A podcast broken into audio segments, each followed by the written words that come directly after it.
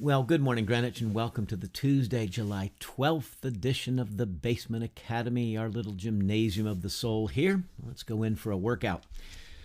Uh, on day 12, we read Psalm 12. Uh, we've read this a number of times over the last couple of years. For the director of music, a psalm of David.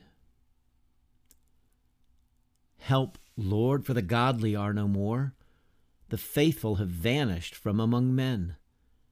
Everyone lies to his neighbor, their flattering lips speak with deception. May the Lord cut off all flattering lips and every boastful tongue that says, We will triumph with our tongues. We own our lips. Who is our master? Because of the oppression of the weak and the groaning of the needy, I will now arise, says the Lord. I will protect them from those who malign them. And the words of the Lord are flawless, like silver refined in a furnace of clay, purified seven times. O Lord, you will keep us safe and protect us from such people forever. The wicked freely strut about when what is vile is honored among men. And that's Psalm 12 somewhat of a prayer of distress about the state of affairs in the world. Everyone has flattering, boastful lips. They're deceptive, kind of a no one does good. and it's easy to look at the world and, and think that. But of course, we'd be implicating ourselves, right? And, and we should. For all have sinned and fallen short of the glory of God. May the Lord cut off all flattering lips and every boastful tongue. And so let's begin with ourselves. Let's make sure our lips and our tongues are not flattering and boastful and deceitful, but we, uh, we, we, harness and bridle our tongues for good.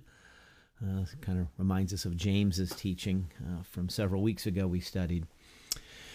Okay, uh, just offering some other thoughts that I've been rolling around in my head. Today, I would like to talk about the, the I'm saying collegial sermons, but it's sermons by colleagues. So I, I, I'm, I don't know if I'm doing a wordplay here because these are collegial sermons. They're friendly, they're gracious, um, and so um, three sermons I've listened to by uh, Presbytery colleagues, one a former colleague who's now down in North Carolina. Um, I'll start with a sermon I listened to right after the um, Roe reversal decision. I was curious to hear how some colleagues in Presbytery were addressing it. Were they addressing it from the pulpit or not? As you know, I chose not to, spoke to that just kind of stayed on path with our uh, study on the Holy Spirit, but then chose the this forum, uh, the Basement Academy, uh, for three mornings to address some thoughts. And so, listen to a colleague, uh, Rachel, who preaches uh, at a church in D.C. Uh, she's the pastor there, and got to know Rachel through Presbytery involvement, let's say a dozen years ago um, delightful person, um, very gifted communicator, uh, and, and, so was interested to hear how uh, she would address. And so, um, believe they follow the lectionary. And the reading was from Colossians chapter 1 about uh, Jesus, the image of the invisible God. It's a beautiful hymn of praise uh, to, to Jesus Christ. And one of the lines uh, in that passage in Colossians 1 is that he reconciles all things uh, in heaven and on earth, making peace through his blood on the cross. And so Rachel um, very thoughtfully just kind of unpacked uh, the passage, uh, spoke obliquely to headlines and news that cause distress that may make one feel lonely or exposed, and so never directly spoke to uh, the headlines of the day, but I think it's pretty clear. Um, and I appreciate, I, I, I, tend to move in that direction myself, uh, to be a little more nuanced. Um, her view and the church that she would serve, I think, would be certainly on the side of upholding Roe as opposed to reversing it. But what I appreciated about the message was the, the gracious tone. It was not uh, angry, it was not bitter. In fact, it kept coming back to the reality that that we find our hope in Jesus Christ. We find our hope in the resurrection of Jesus Christ. We find our hope in a new life that is uh, being born among us and and she had a, a, a refrain in there that we can live unafraid because of Jesus Christ, because of His resurrection. We can live unafraid, and so speaking perhaps to the fears of some or many in her congregation because of the reversal. Um, so I've not had a chance to speak with Rachel. I, I emailed her thanking her for her thoughtful message. She's been on vacation, so I ha- have not had occasion to um, visit with her but I was, but I, I appreciated. That. I was struck by that. Um, uh, the wise, gracious, and Christ-centered tone of the message um, in a congregation where there might be some distress. A second sermon uh, that I listened to, um, uh, Jarrett, he is down in Chapel Hill, North Carolina, pastor there. He and his uh, wife are co pastors uh, of that church. Uh, and Jarrett and I d- did not know each other well. We had had occasion to meet, but we never worked together um, in any presbytery committees. But he had reached out a couple weeks ago, uh, and via email first, uh, and then as I replied, we we spoke by phone for about an hour. And he mentioned that he was going to be pre- preaching the lectionary, and so the passage he was going to uh, preach uh, the lectionary is it's a it's a it's a sequence of uh, readings over a three year cycle: Old Testament, Psalm, New Testament, Gospel, and so there's four readings on every Sunday, and then the the preacher will preach one or more of those and weave those together. Uh, I've never preached the lectionary, but I'm I'm sure it's a wonderful challenge and experience. The passage was about Elijah and Elisha, that transition of leadership when Elijah is taken up and the mantle falls to Elisha to uh, carry on uh, from the book of Kings.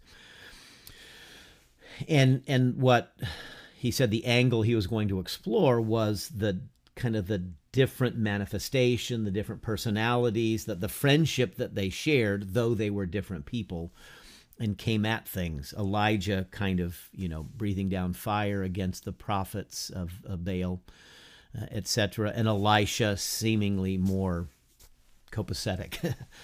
um, and so he called because he recalled a, a, a, friendship that I had with another of our uh, mutual colleagues, Jeff.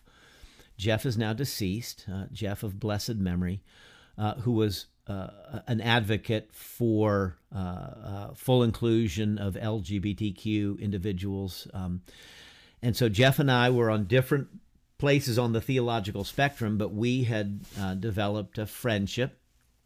Uh, we were uh, laboring together on a Presbytery committee. In fact, it was the committee that was put together to help the, the Presbytery draft a gracious dismissal policy, okay, kind of the realignment process. Jeff and I um, were on a committee, and, and he and I were the, the primary or the principal crafters of that document. And out of that experience, uh, we began to get to know each other. Uh, I went there, he came here, we broke bread together. Um, and then I asked Jeff if he would join me in a if he would be willing to partner with me in uh, an expression of collegiality for our presbytery.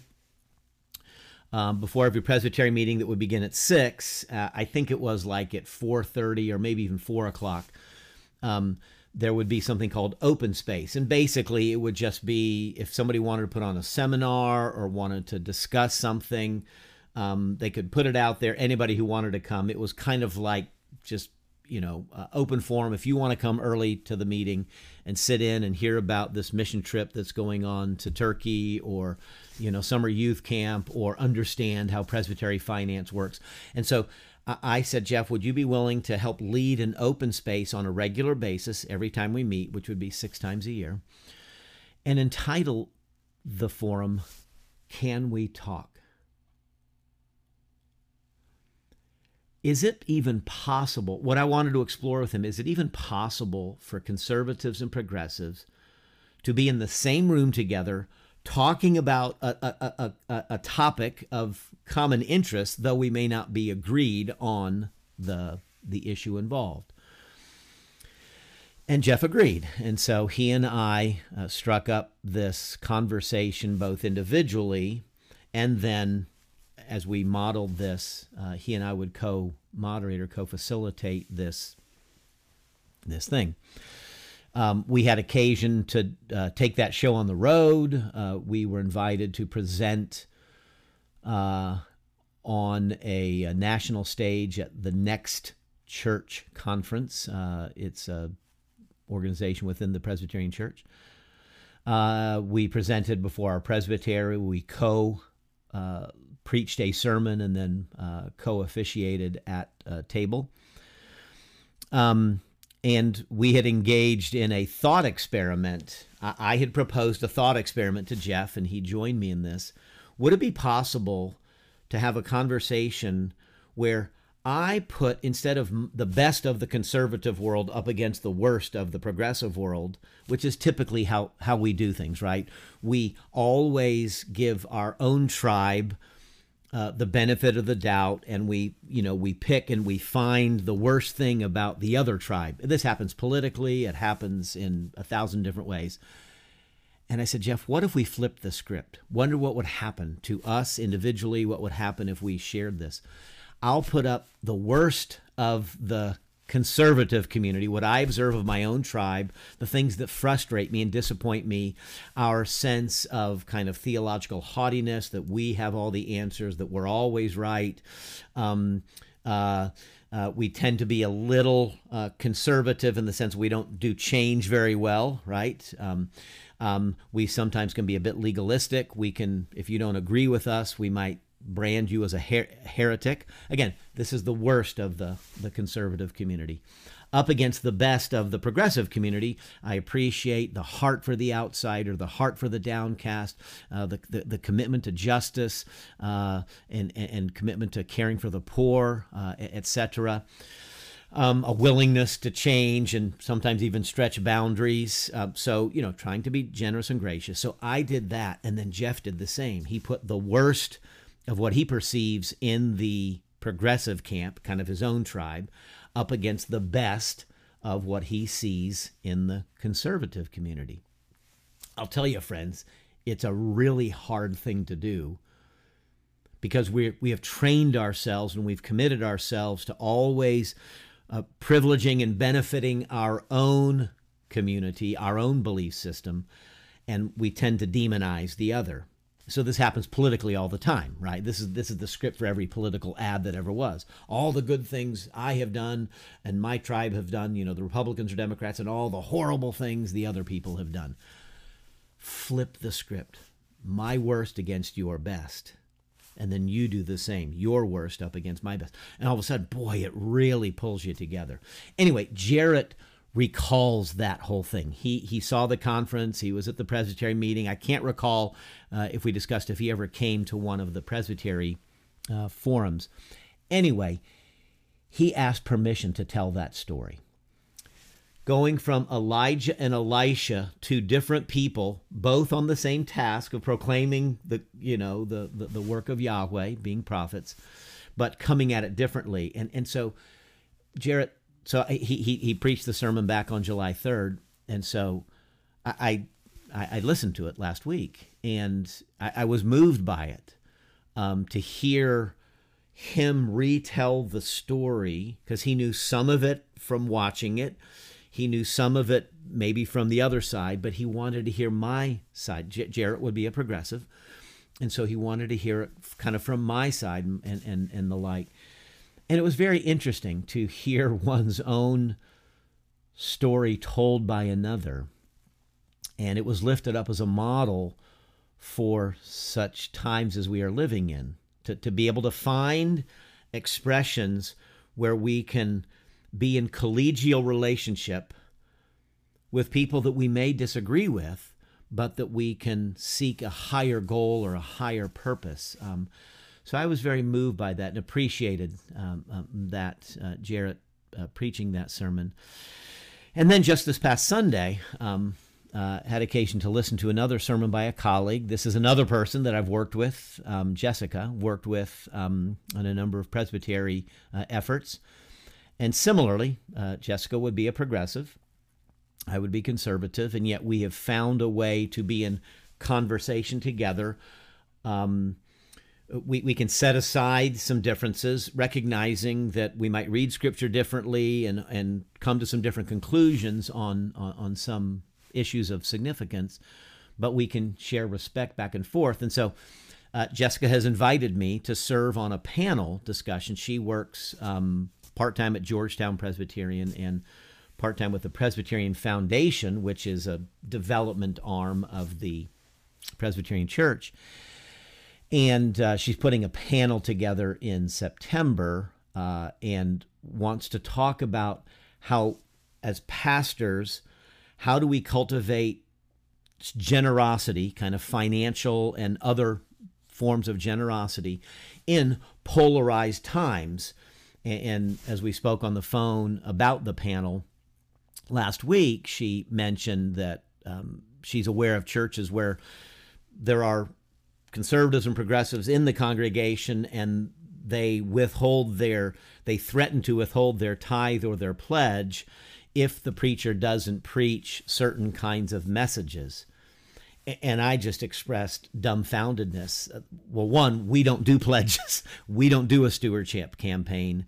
I said, Jessica, we're not even passing the plate anymore. It just sits in the back, and you know, people drop checks in or make online donations. And she was she was equally dumbfounded. How how do y'all do that? How does that work even? Um, and I said, I don't know, but we, you know, make budget plus every year, you know, for 21 years and a built a building, etc. So she was very glad, you know, so she says, yes, be on the panel. In that conversation, she said she's preaching on Sunday uh, at her church, Georgetown, uh, on the parable of the Good Samaritan. And we got talking about the parable. And I made some comments, just, you know, how much I love that, that passage and how it really speaks to this whole issue because the Samaritan, you know, we've got it in our mind that the Samaritan is kind of the good guy. But we don't have any sense of how how despised Samaritans were by the early I mean, you know, by the, uh, the, the Jewish community at that time, they were considered half breeds, dogs. Um, there's a whole history. There's a whole sermon there to to to to to, to explore. Um, and she said, but she she reflected on how our friendship, you know, across theological lines was important. So anyway, she texted me. I came out of church on Sunday, you know, just a couple days ago, and she had texted that she had given me a shout out in her sermon. So I went later on Sunday and uh, watched it because it was live streamed. And, and in the sermon, she talked about our conversation. And I had said something that it almost had been a, a kind of a passing thought, you know, that we're called to love the neighbor in front of us always, no matter who that neighbor is. And that's what the Samaritan did. The priest and Levite walked on by, but the Samaritan loved the neighbor in front of them, the one who was in need. And I said to Jessica, so not only are we called to love the neighbor in front of us, but we're called to love the neighbor beside us who may not want us loving the neighbor in front of us. Do you catch that? We're called to love the neighbor in front of us. But we're also called to love this neighbor too. And this neighbor may not want us, that, that neighbor may not love the neighbor in front of them. And they may not want me to love the neighbor in front of me. And sometimes that increases tension. And then she told uh, she she made a point by uh, theologian Amy uh, Jill Levine, and I to try to get this right because it's pretty nuanced. To hear the parable in the contemporary context, we have to see ourselves as the person in the ditch. We never think of that. We're always thinking priest, Levite, or Samaritan. see ourselves as the person in the ditch. We're the ones beaten, left for dead, right? And then the question is there anyone from any group about whom we'd rather die than receive their help? So you're in the ditch and somebody comes along and says, "Hey, can I help you?" and you say, "Forget it. I I would rather die than have you help me." So, um, and, and so speaking right into this reality of the the polarized world that we live in. If a Democrat was in deep need, and all of a sudden uh, a known Republican came along and tried to offer them a need, would the Democrat receive that need? If a Republican were in deep need and a Democrat, known Democrat, an opponent, came alongside and offered to help them in their need, would the Republican refuse that need? If a Christian was in great need and a Muslim came along to meet that need, would the Christian refuse the assistance of the Muslim because I would rather die than be helped by you? What a different way, because it's speaking to the reality of sometimes our hatred of others, our demonizing of others goes so deep. I would rather die than have you help me because all of a sudden I don't want to be indebted to you. I don't want you to be able to lord that over me, any number of things. So I'd rather die. Okay, interesting. Because the parable's all about mercy, of course. So, three sermons one by Rachel, um, who, my understanding, may even identify as a bisexual a faithful exposition of Colossians chapter 1 about the reconciliation of all things through Jesus Christ. Though she might be on a different side of the uh, perspective on the Roe reversal, she spoke wisely, pastorally, graciously. Jarrett lifting up a friendship, though he and I are on different sides of things, he saw something in that friendship that I had with Jeff that would be worthy of lifting up. I, I no, no, no credit to me, just that Jarrett lifted that up, and, and the the the softening of the room that you that happens when you tell of a friendship like that, and then kind of a casual conversation with Jessica, but but out of a context of friendship and collegial that makes it into the sermon that gives me occasion to hear that sermon. Then all of a sudden I go, oh my goodness, this is the world we live in. There may be people in this world that would rather die than receive mercy from somebody else. May it never be so, Lord, in my life. May I be willing to be helped by anyone, whoever they are, no matter what their beliefs, skin color, language, custom. And may we always be those who show mercy, no matter what no matter the need of the neighbor, no matter the neighbor, their beliefs, their skin color, their language, their their their um, ideology, their politics, anything. May we always be driven by the Spirit of God to show mercy to the neighbor in need, because that is the point of that particular story. So, anyway, just reflections on three sermons. Uh, there's great value. I don't I don't get to go to church that much. I loved going to church Sunday and hearing Austin preach. It was great. I love when Eric preaches. It gives me an opportunity just to be fed. And so it was interesting, uh, the, the, blessing and benefit and joy that I've had. So I pray that you might also be gracious. You might listen um, attentively, wisely to other voices, certainly beyond my own. Um, and, may we always be gracious and generous in all of our engagements with people, especially towards those with whom we disagree. Amen. Let's pray. Father, thank you uh, for the gift and graces that we find in uh, the Church of Jesus Christ. Those who love you, uh, uh, yet, yet who may practice their faith in ways different than our own. Thank you for these three expressions, for these colleagues, Rachel, Jarrett, and Jessica, and the opportunities uh, that their messages have been to, to uh, refresh my heart. And so may we all grow in mercy, in grace, in truthfulness, but also in humility, that we might be your servants in this world. Hear us as we pray in the name of the Savior who taught us to pray together, saying, Our Father who art in heaven, hallowed be thy name.